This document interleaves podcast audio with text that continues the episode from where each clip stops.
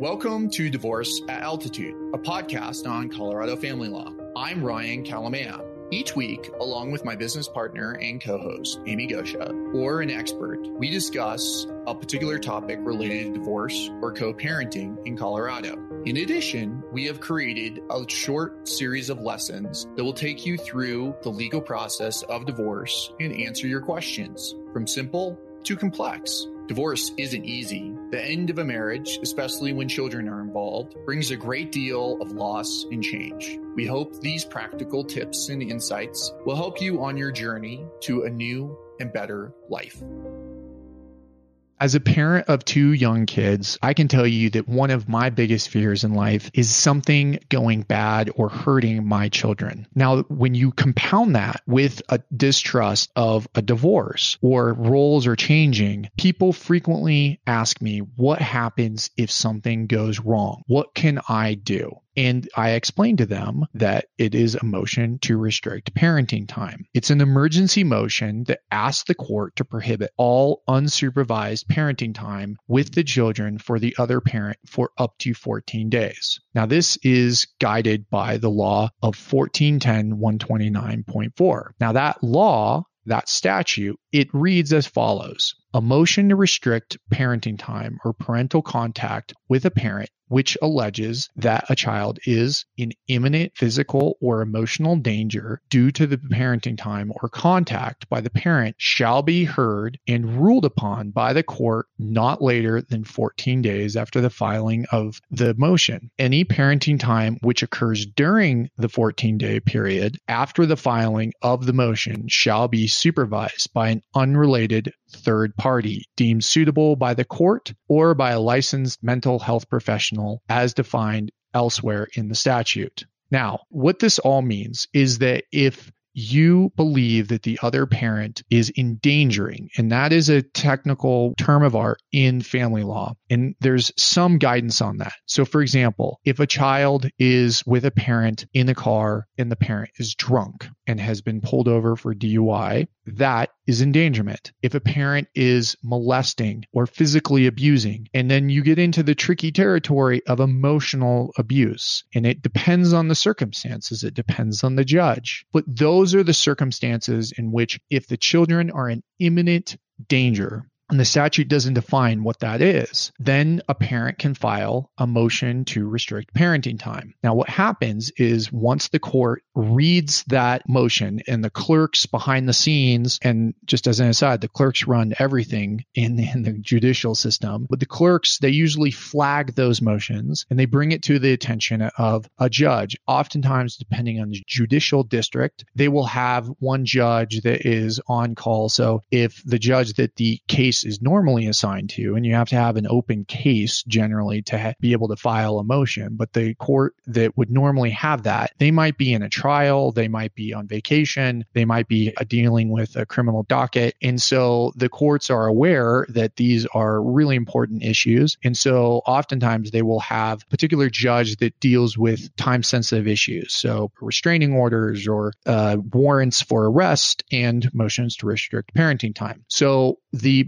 motion, when it is filed, the judge will read it and it will need to be verified, which means signed under penalty of perjury. And the uh, court will accept the allegations as true. And if the court finds that the child, based on the allegations, is in imminent harm or endangered in some capacity, then the court will issue uh, an order to have motion for uh, rather parenting time to be supervised. Uh, and then subsequent to that, the court is required to file or rather to hold a hearing and to issue a ruling within 14 days. So on one hand, the court recognizes and has to accept that what someone says is true. And they don't wait for the other party to say, you know what, this is all completely bogus. This isn't true. But that person is restricted with parenting time that has to have a supervisor essentially during during their parenting time, they get expedited treatment and they'll have a hearing within 14 days. Now, one of the keys to this statute is that the court, if it finds that a motion, because the circumstances and the relief is so extreme that if a parent abuses that and files a motion when they shouldn't have and it, they just are using it for either leverage or just to harass or for you know some sort of undue purpose then the court can award attorney's fees for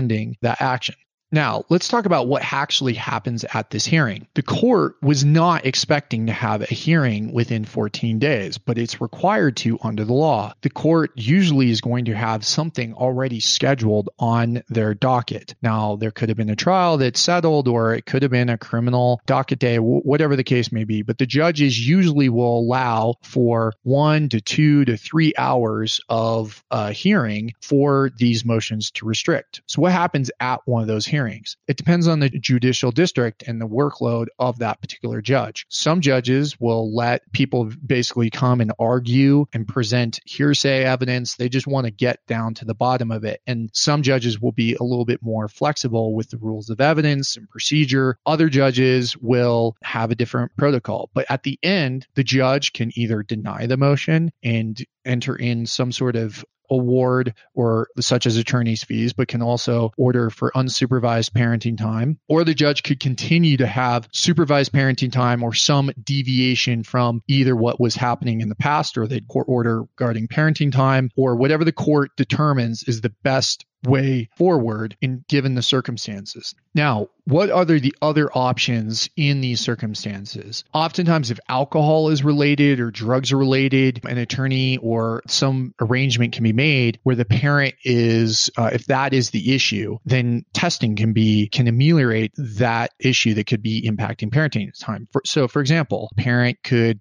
do SoberLink. SoberLink is um, an app and a device that you connect with an iPhone and you would blow into it and it allows everyone, the other attorneys, any sort of parenting experts to be notified if the parent tests positive or is uh, had some sort of alcohol. So that might be the linchpin in looking at solutions to that the children are otherwise safe if the parent is sober and you create uh, some sort of system or remedy that addresses the issue that would otherwise endanger the children. The same thing would, would happen for drugs. Obviously, when you get into physical abuse, then you also have some, you know, other considerations uh, with that. Before you file or when you file, you also have to take into consideration what is best for your children. Is it best to address it with the parent ahead of time? And if you wait too long, then, you know, you've got to accept or otherwise explain why you waited so long there are a variety of other remedies, but suffice this to say, if you are dealing with either being on the receiving end of a motion to restrict or you yourself are considering filing a motion to restrict, I would encourage you to talk with an attorney because the repercussions of these motions can be significant and can change the complete trajectory of your case. But that's at least an explanation as to what the remedies and a general overview of a motion to restrict parenting time in a Colorado divorce or